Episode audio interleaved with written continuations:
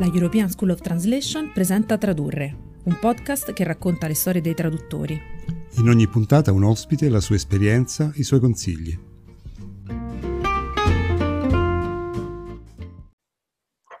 Benvenuti a una nuova puntata di Tradurre.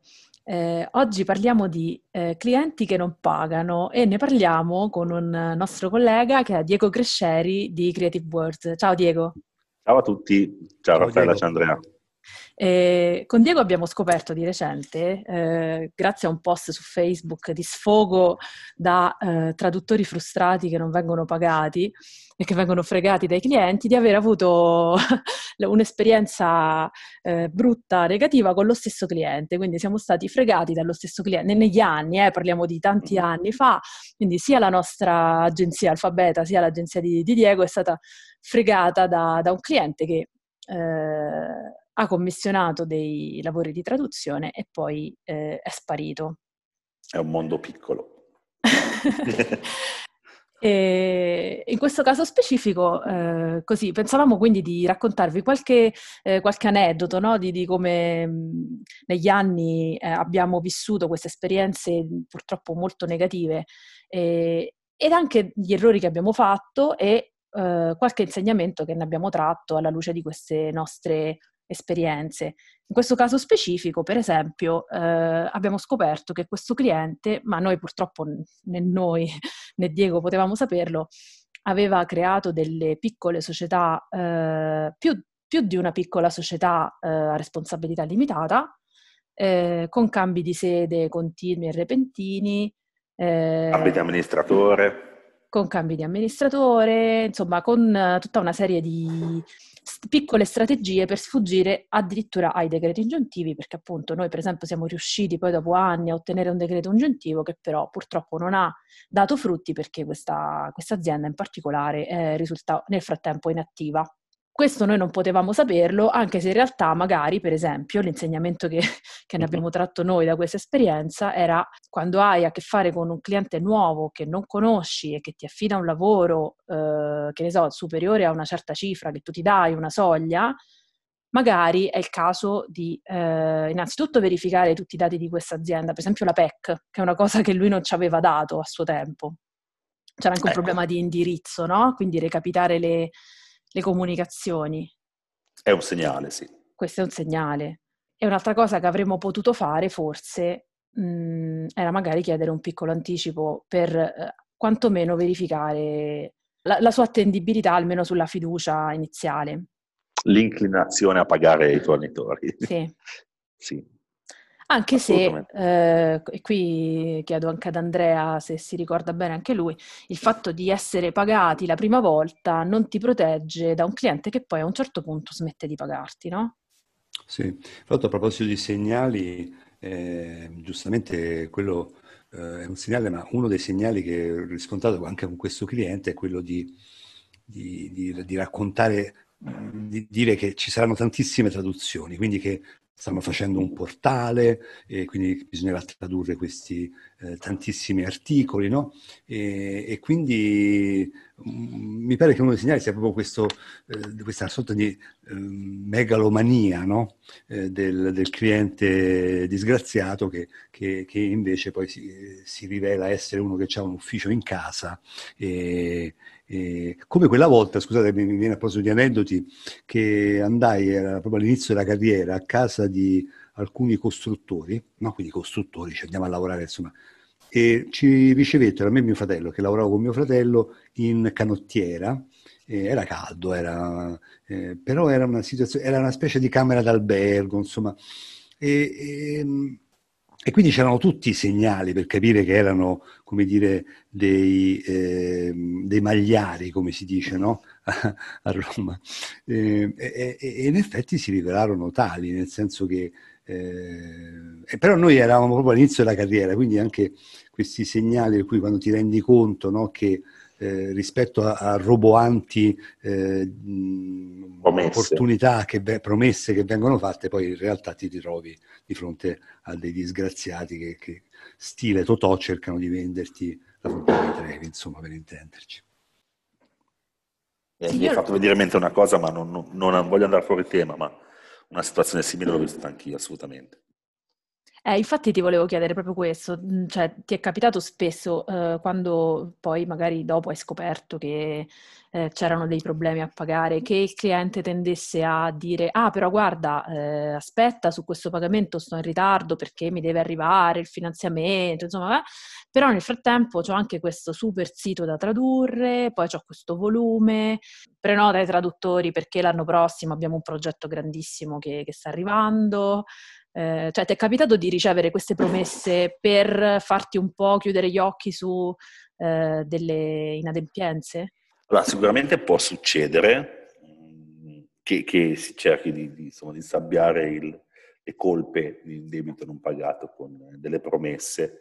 Fortunatamente i clienti su cui ho avuto esperienze simili sono tutti clienti un po' transazionali, clienti che mandavano la, la richiesta più o meno singola mai con una situazione continuativa.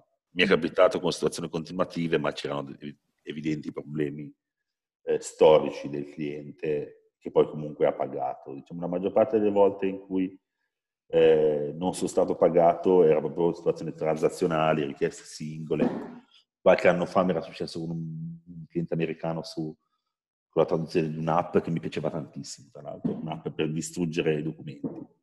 E, ehm, Sai, fra l'altro, Diego, mi viene in mente che il cliente, diciamo quello truffatore, chiamiamolo così, eh, ha, ha, una profonda conoscenza della psicologia del fornitore, nel senso che, che se lo sa, mm, lo sa, lo sa manovrare, no? Cioè, per, per cui non so, gli, gli, racconta di progetti meravigliosi, no, noi, ci, noi, ci, noi, come fornitori ci innamoriamo, diciamo che bello, quanto mi piacerebbe lavorare su mm. e quindi a volte ci facciamo proprio trascinare, no? dalla passione de, per l'argomento che magari conosciamo bene, quindi ci sentiamo proprio chiamati in causa, essere, siamo i fornitori ideali, no?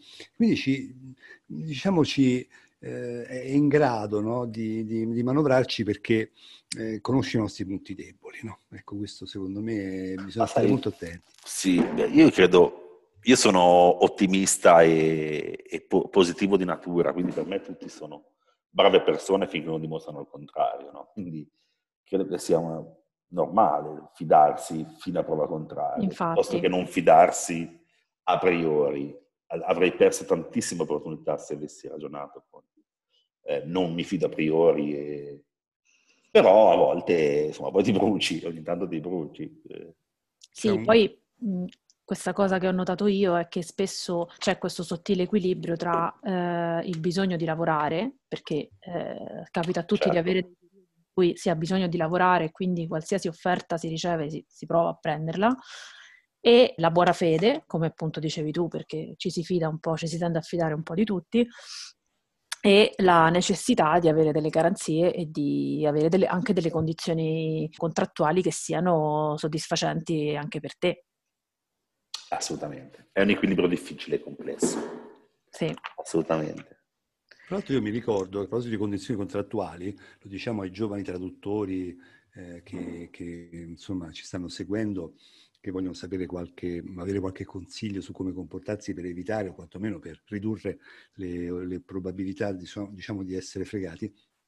Ricordo di una, di una, società per la quale abbiamo lavorato che era nel campo delle costruzioni, anche questo, quindi insomma un settore, e, e la quale ci firmò il contratto e tutto quanto, pagamento a 60 giorni. No? Poi quando andammo a richiedere il pagamento, perché erano un po' in ritardo, no? capita, insomma, magari segnala, dice no, no, ma noi paghiamo, paghiamo solo quando ci pagano eh, mm. eh, a noi clienti finali. In questo caso era lo Stato, no? Mm-hmm. Quindi erano delle opere pubbliche. E, e detto, beh, ma quando... Eh, eh, eh, chissà quando. Come chissà quando? Abbiamo firmato il contratto, cioè, non gli importava niente il contratto. Quindi a un certo punto io sono andato, ecco, è stata una delle volte cui, che, che, famose in cui mi sono recato presso eh, gli uffici del cliente e, e, in quel caso, per esempio, le segretarie eh, mh, dissero no, non, non, ci sta, non c'è nessuno oggi. Dico, vabbè, allora aspetto. Queste erano disperate, no? Come aspetta? In che senso? Sì, aspetto qua. Lo fa, io fatto, l'ho sempre delle... Aspetto qui. Ma, ma, ma, ma non viene. una iena.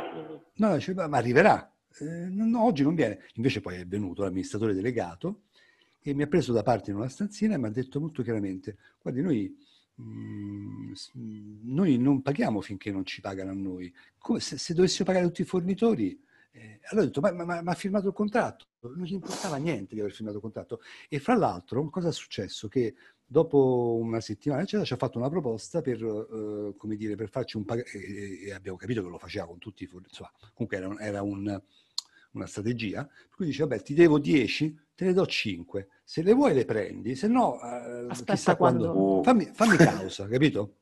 E, e, e ci, ci, accontentammo di, di, quella, diciamo, di quella, non so, la metà, non mi ricordo bene, Raffaella, comunque insomma... Era... Sì, era poco più della metà, sì, eh, purtroppo. Capito? Mamma mia, no, questo non mi è mai capitato. Eh, brividi al no, pensiero, credo, però. Credo che si concentrino su di noi, si, si passano parola ai clienti. Ah, ok. Sì, sì, sì. Andate da quelli che, che si fidano sempre. Penso che si tratti veramente di trasparenza. Non, non, mi puoi dire una cosa simile nel momento in cui sei già in ritardo. Posso sì. accettarlo se me lo dici prima e mi assumo il rischio con te, credo molto nel, nella partnership, ma se me lo dici dopo, no, no insomma, sì. non va bene. Purtroppo poi tra l'altro questi, questa tipologia di, di, di, cliente si sa che i tempi de, della, della, giustizia, esatto. del recupero crediti sono comunque ancora più lunghi dei suoi e quindi tu dici vabbè, eh, inutile che... Meglio pochi ma subito, no? Esatto, tendi un po' ad accettare questi compromessi e, il cliente si, si tutela, cioè si, come dire, si giustifica dicendo beh non dipende da me, eh, io stesso non sono stato pagato e quindi non ti posso pagare. E... Un altro classico, Raffaella, eh, eh, ti ricorderai adesso da diciamo, il cliente che, che, a cui faccio riferimento, è quello di dire non mi è piaciuto il servizio che mi hai dato. E questo sì. dirlo addirittura magari dopo mesi, no? Per cui dire ah, non ti pago, ma come non mi paga? Eh sì, mh, non mi è piaciuto, diciamo, la traduzione, ma, ma non ci ha detto niente. Eh, lo so, ma poi l'abbiamo vista bene, non, non, quindi il pretesto diciamo, della, del, del servizio qualità. Di, di, qualità non sufficiente. No? Voi, voi, date una scadenza al cliente per questo tipo di reclami, diciamo? L'abbiamo nelle nostre condizioni di fornitura, sì. Mm-hmm. Eh, questo è importante. Non che si, ti metta a riparo totalmente da...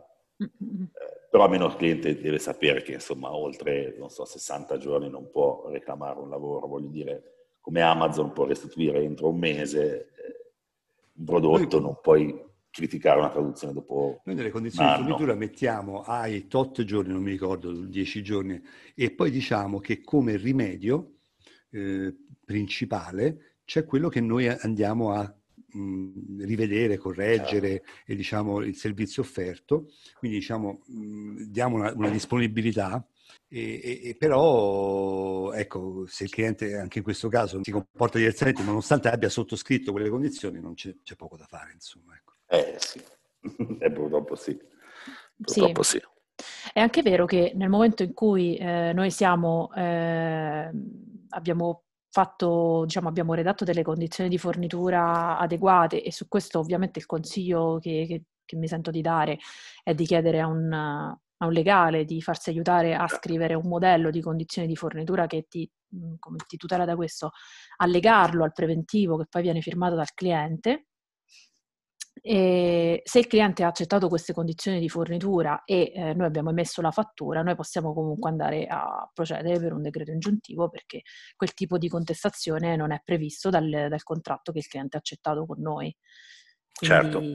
eh, la, la, cosa importante sicuramente è eh, dare delle buone condizioni di fornitura, quindi anche se siete dei freelance, eh, fate un preventivo. Mm, è, è, è, non è difficile in realtà eh, indicare, per esempio, i tempi di consegna, la modalità di lavorazione, eh, i tempi di pagamento, perché mh, mm, soprattutto quando avete, perché magari quando lavorate con un'agenzia di traduzioni no, perché ci sono delle procedure certo. Eh, concordate e eh, continuative, ma quando lavorate con un cliente che è un'azienda, un privato, è importante mettere subito bene in chiaro tutto quanto e tutelarci, eh, tutelarsi eh, a vicenda, ovviamente, proteggendo anche il cliente da eventuali problemi che gli possiamo creare noi con una traduzione che magari non è venuta bene.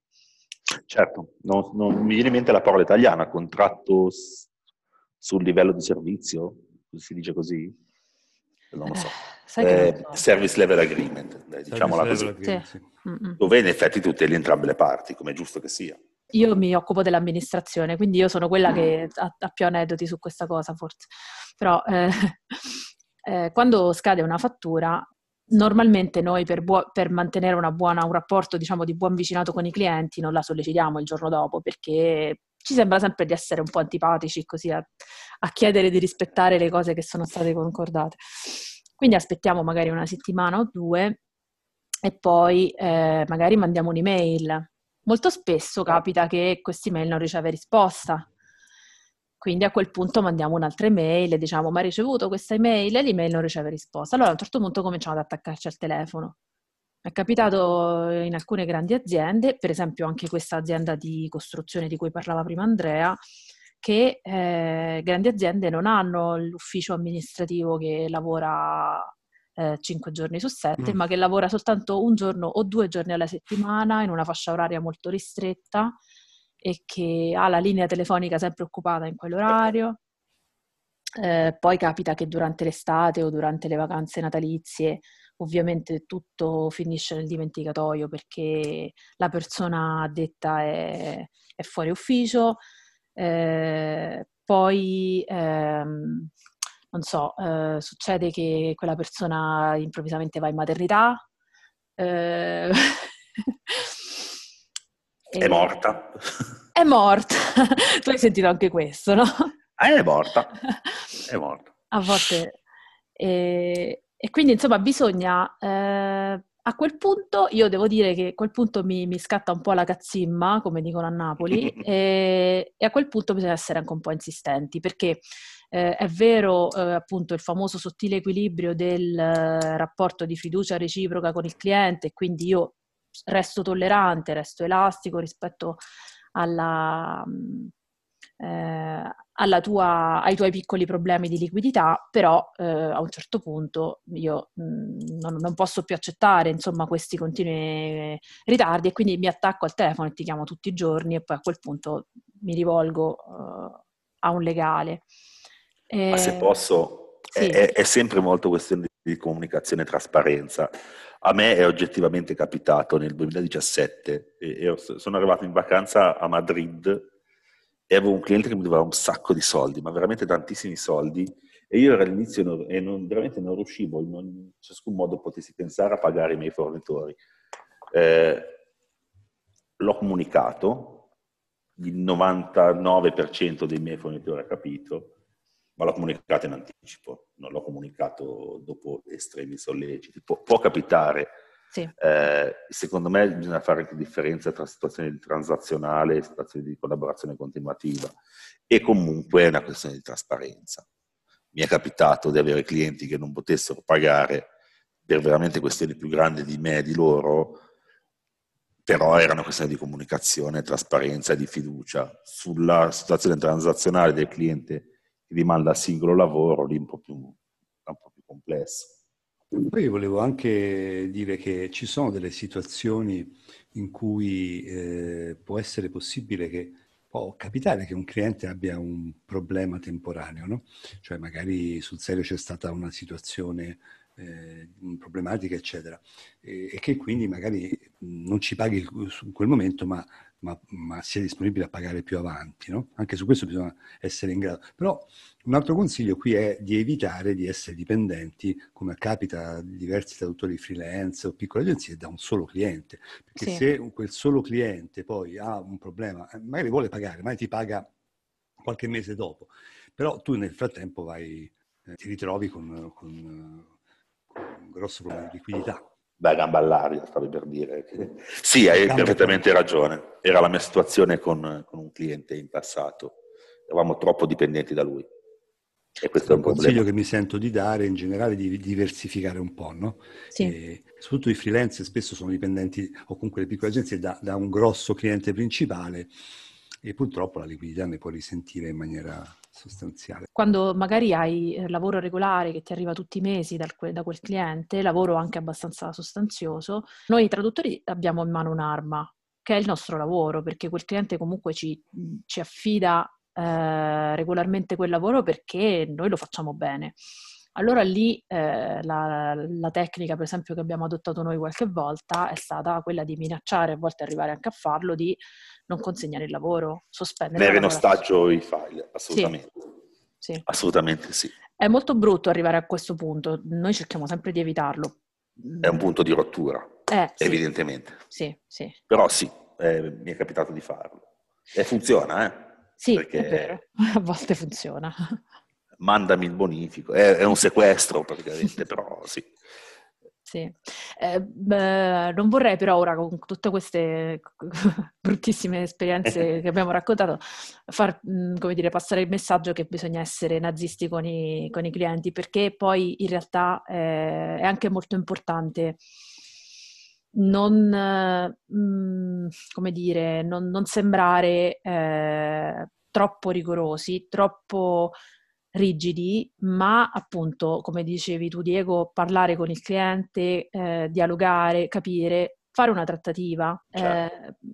Eh, ecco, a questo proposito, infatti ti volevo chiedere eh, come tendi a comportarti tu, per esempio, io conosco colleghi che hanno agenzie che eh, come linea diciamo, di, di pensiero eh, si fanno pagare una parte del lavoro in anticipo quando hanno a che fare con un cliente che lavora con loro per la prima volta, per esempio, no? per testare un po' la, eh, l'affidabilità di questo cliente. Eh, Beh, sicuramente è, è, una strategia. Eh, che però è rischiosa, no? Non trovi? È, è rischiosa come, come, opportunità di prendere quella, quel lavoro potenziale, assolutamente. Sì, guarda, devo fare un preventivo oggi e, e, sto valutando, perché in effetti quando si parla di cifre abbastanza importanti eh, è, è, un'opzione, no? Mm-mm. Però il pensiero, il retro pensiero è sempre quello, eh, ma poi io credo che ci sia anche una sorta di rischio imprenditoriale che va calcolato. Eh, sì. Quindi devo bilanciare tra l'opportunità e il rischio, assolutamente, specialmente è difficile eh, valutare il rischio nel momento in cui il cliente magari è all'estero, il cliente è molto lontano all'estero, il cliente eh, è, è, in paesi, e questo ci riguarda purtroppo, magari in paesi che storicamente o a livello di pregiudizio eh, sono, no? potrebbero apparire meno seri di altri. Sì. Cioè, diciamocelo, tra la Svizzera e l'Italia eh, si pensa di più che magari il cliente italiano potrebbe essere quello a fregarti, no? o, tra, o, tra, la Svezia e l'Italia, se vogliamo andare più lontano.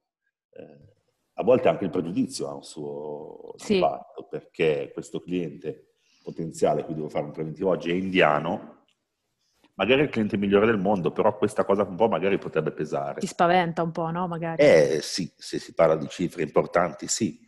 Eh, il nostro cliente comune magari potrebbe valere un pregiudizio no? per la, la mm. provenienza, mm. piuttosto che il cliente americano, dici no, americano, non potrà mai succedere, ho preso una fregatura da un cliente americano sì. eh, in Silicon Valley, quindi bisogna valutare tante cose. Eh, in questo caso non so cosa farò, non lo so ancora. Eh, probabilmente farò dei conti sulla base di quanto è il mio rischio sui costi di quel progetto e, ed è un discorso che vale anche per il freelance, no? se un progetto vale 1000 euro e sono due settimane di lavoro, quello è il rischio vero del, del, del traduttore, no? il mancato fatturato su altri potenziali progetti. Certo. Eh, piuttosto non lo so, da, da, freelance probabilmente ragionerei se in questo momento non ho altro da fare, quel rischio me lo posso prendere. Se invece di sì. prendere questo progetto, per prendere questo progetto devo rinunciare a X altri lavori sicuri, pagati sicuro, è già diverso. No? Provo a, ri- a rilanciare diversa. magari con condizioni che mi proteggono. Assolutamente. Volevo aggiungere, scusami Raffaella, una, una cosa che secondo me è importante, diciamo, due, anzi due cose. Una riguarda la qualità del cliente che ehm, diciamo, dobbiamo essere in grado anche di valutarla in base alla sua provenienza. Un conto è un cliente che ci arriva da internet, magari eh, così, insomma, che è un nostro lead, eccetera. Altro, per esempio, è un cliente che viene, per esempio, tramite passaparola che per esempio è, è, stato cliente di qualcun altro, no? A volte è meglio conquistare un cliente eh, che è appunto conosciuto già no? da, da, da, qualche nostro altro fornitore, eccetera. E questo ehm, appunto anche nel, nel processo eh, di, ehm, eh, di prospecting dei clienti, secondo me è importante, insomma, la qualità del cliente, nel senso quanto è, quanto è conosciuto o meno. No? E, e l'altra questione riguarda ehm, il, anche la tipologia di pagamenti che uno gli propone. Cioè os, oggi sempre di più ci sono dei pagamenti eh, di tipo um, rateale, eh, eccetera, rateizzate, insomma, con vari strumenti che cominciano a essere, a parte la carta di credito, insomma uno può, può chiedere di pagare direttamente con la carta di credito, ma per esempio ci sono degli strumenti che permettono di fare delle rate eh, adesso ce n'è uno che... Sì, è vero, all'estero ce ne sono alcuni che vengono utilizzati anche sugli e-commerce. Ora mi, mi, sfugge il nome pure a me, però ho capito di quali parli. Sì, ci sono proprio de, de, delle multinazionali che fanno questa operazione. No? Ecco, io credo sempre di più mm, dovremmo cominciare a utilizzare questi strumenti eh, avanzati di pagamento dove magari c'hai qualcuno che garantisce per te. Mm. Una volta c'era, eh, le, le, banche avevano il eh, quello che si chiama scontare le fatture, no? Cioè se tu avevi... Ora un... credo. Eh? Lo fanno ancora, ancora. Sì. sì. si usa poco. Però anticipo fattura. Anticipo fattura, tipicamente italiano, che, che, che, funziona, diciamo, sulle grandi, sui clienti, come dire, solvibili, no? Perché uh-huh. è mhm. chiaro che se, se tu hai un, un, un, contratto col ministero, che so, con un ministero, è chiaro che la banca è più disponibile, che sa che prima o poi magari gli arriveranno in ritardo, però certo. e poi te le fa pagare però, eh? cioè non è che, non è, che ah, gratis. Certo. No, beh, ma ci sono, si chiama cessione del credito, no? Ci sono anche aziende mm, private sì. che fanno questa cosa. Io ho una collega che lavora in un'azienda simile, cioè ti trovi un'azienda privata che compra il tuo credito. Mm-hmm. Magari a fronte di un credito di 100 te ne dà 90 e lei magari ne riesce a chiedere 95 e quindi il suo guadagno sì. nasce da quella differenza. Ci sono assolutamente. Eh, ecco, fra l'altro lo strumento me lo sono ricordato, si chiama Splitit. Mm. Eh, ah. splitit.com mi pare e per esempio è uno strumento che ti permette di ehm, è molto innovativo insomma cioè loro si fanno carico diciamo della fattura e gestiscono, eh, e gestiscono i pagamenti allora sembrerebbe una cosa tipica di business to consumer, no? In realtà loro lo fanno anche business to business, quindi sempre di più c'è questo, questa possibilità, diciamo, di pagamenti, eh, come dire, in qualche modo presi in carico da, da, anche nel business to business da, da, società, insomma, di credito, ecco. Mm, mi veniva in mente a proposito del, invece prima quando Diego parlava del, dei clienti esteri e dei paesi che magari all'apparenza possono sembrare più affidabili, tra virgolette, che noi una grandissimissima fregatura l'abbiamo... Noi, siamo caduti nel pregiudizio inverso, cioè noi ci siamo fidati troppo di un cliente eh, che veniva dalla Germania, mm-hmm. perché ci siamo fidati moltissimo eh, della come dire, del sistema tedesco super efficiente, no? Di, eh, della giustizia, del recupero crediti e, e, e quindi noi, eh, una, uno dei clienti che poi ha, appunto, ha dichiarato fallimento e che, da cui non abbiamo recuperato granché dei nostri crediti era in Germania. quindi spes- è, molto, è molto difficile cioè, eh, eh, ripensando adesso, in tutti questi anni di, di, lavoro, a tutte le fregature che abbiamo preso, a volte ce lo diciamo, diciamo, ma com'è possibile che ogni volta prendiamo una fregatura diversa, e, nonostante tutto quello che abbiamo imparato dalle fregature precedenti? È veramente difficile. Di nuovo, penso che abbia veramente a che fare con il, come si vede la vita e, e, il prossimo, anche in qualche modo. Comunque io, per, per quanto abbia preso le fregature, resto dell'idea che che fidarsi è bene e non fidarsi è peggio, perché è altrimenti credo che non, insomma, non si dorme bene la notte, non so come dire. No? Beh sì, poi, poi appunto... Con delle tutele, perché si perdono... responsabilità verso terzi anche, voglio dire, io gli stipendi devo pagarli, quindi evidentemente certo. è mia responsabilità tutelarmi, ma non voglio neanche arrivare dal cliente con... Ad esempio lavoriamo moltissimo, no, lavoriamo moltissimo non è una bugia, vorremmo lavorare di più con delle start-up. La start-up è, è, è incerta di suo, no? non, c'è che, non, c'è uno storico, non c'è un merito creditizio consolidato. Uh-huh. È rischioso lavorare con una start-up, è evidente. Però se, se, ragionassi come no, la start-up no, come qualcuno fa, e lo so benissimo che qualcuno lo fa, mi, to- mi taglierei una fetta di, di, lavoro che reputo divertente, in qualche modo. Sì, io vorrei andare verso la chiusura mh, ricordando che in tutti i bilanci esistono i crediti inesigibili. E quindi è previsto, certo. diciamo, no, dalla, eh, come dire, eh, da, in qualsiasi bilancio che qualche credito per qualsiasi motivo no? eh, di, diventi inesigibile. Allora vorrei ricordare a tutti quelli che hanno un'impresa, eh, anche, ai, anche ai nostri colleghi freelance, che devono tener conto di una possibilità di una percentuale di crediti inesigibili. E questo cosa significa? Che i prezzi, devo tener conto anche di questo. Sì.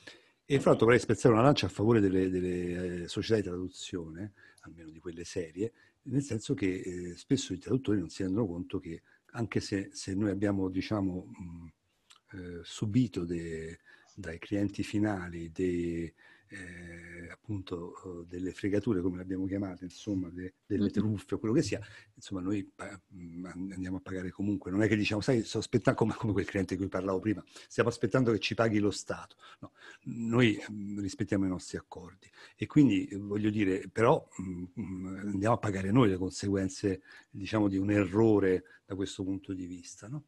E per cui, ecco, direi che tutti quanti dobbiamo stare traduttori, eh, agenzie, cioè tutti quanti più attenti e anche in qualche modo ehm, informarci. No? Sì, bravo, ehm, infatti chiedere ai colleghi, eh, per i freelance, per esempio per le agenzie di traduzione esistono le blue board, esistono i gruppi, eh, le, le, le, dire, le, mailing list, i gruppi esatto. privati dove ci si può scambiare l'esperienza su, su certi clienti, no? quindi chiedere.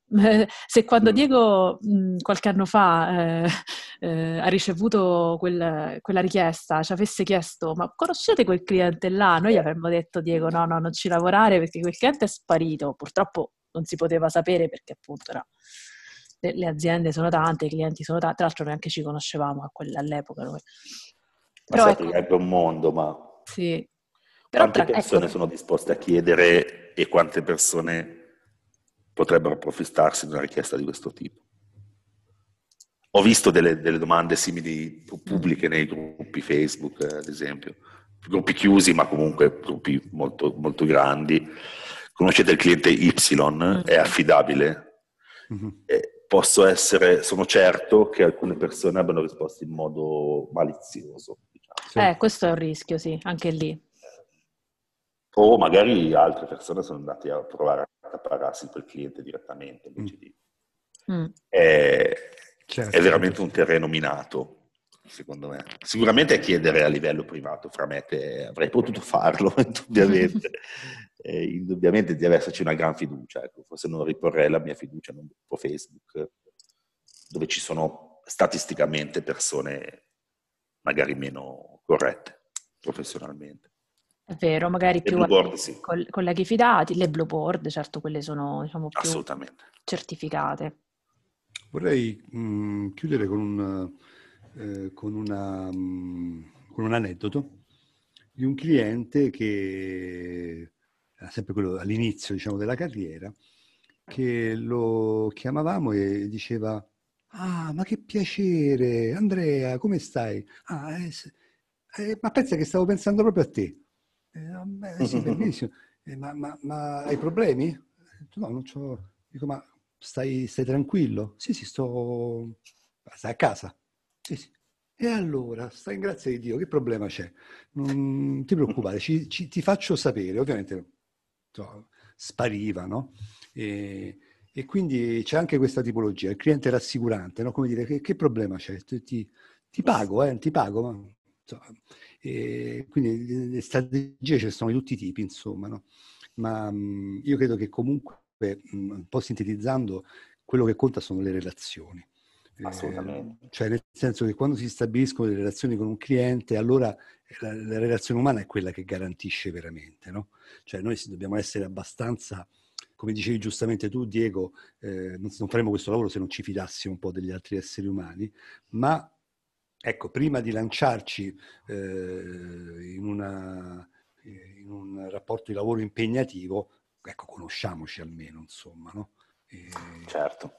Di nuovo, si deve fare distinzione fra transazionale. Voglio dire, ci sono agenzie, fior di agenzie che lavorano con pagamento anticipato, semplicemente sì. perché si paga sul sito web, no? con la carta di credito, PayPal, E quelle però sono le, tra, le, le, le transazionali, poi queste agenzie hanno anche clienti che, che avranno i loro classici termini di pagamento a posteriori, certo. dopo la consegna. Certo. Va bene, allora grazie tantissime Diego per questa chiacchierata. grazie a voi. Speriamo di aver dato qualche consiglio utile anche agli altri, e ai nostri colleghi e colleghe che ci seguono.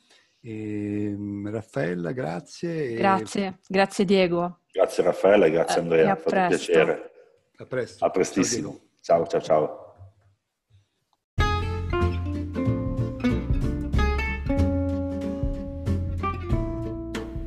Se il podcast ti è piaciuto, aiutaci a farlo conoscere ai tuoi colleghi e alle tue colleghe. Condividilo sui social e facci sapere cosa ne pensi.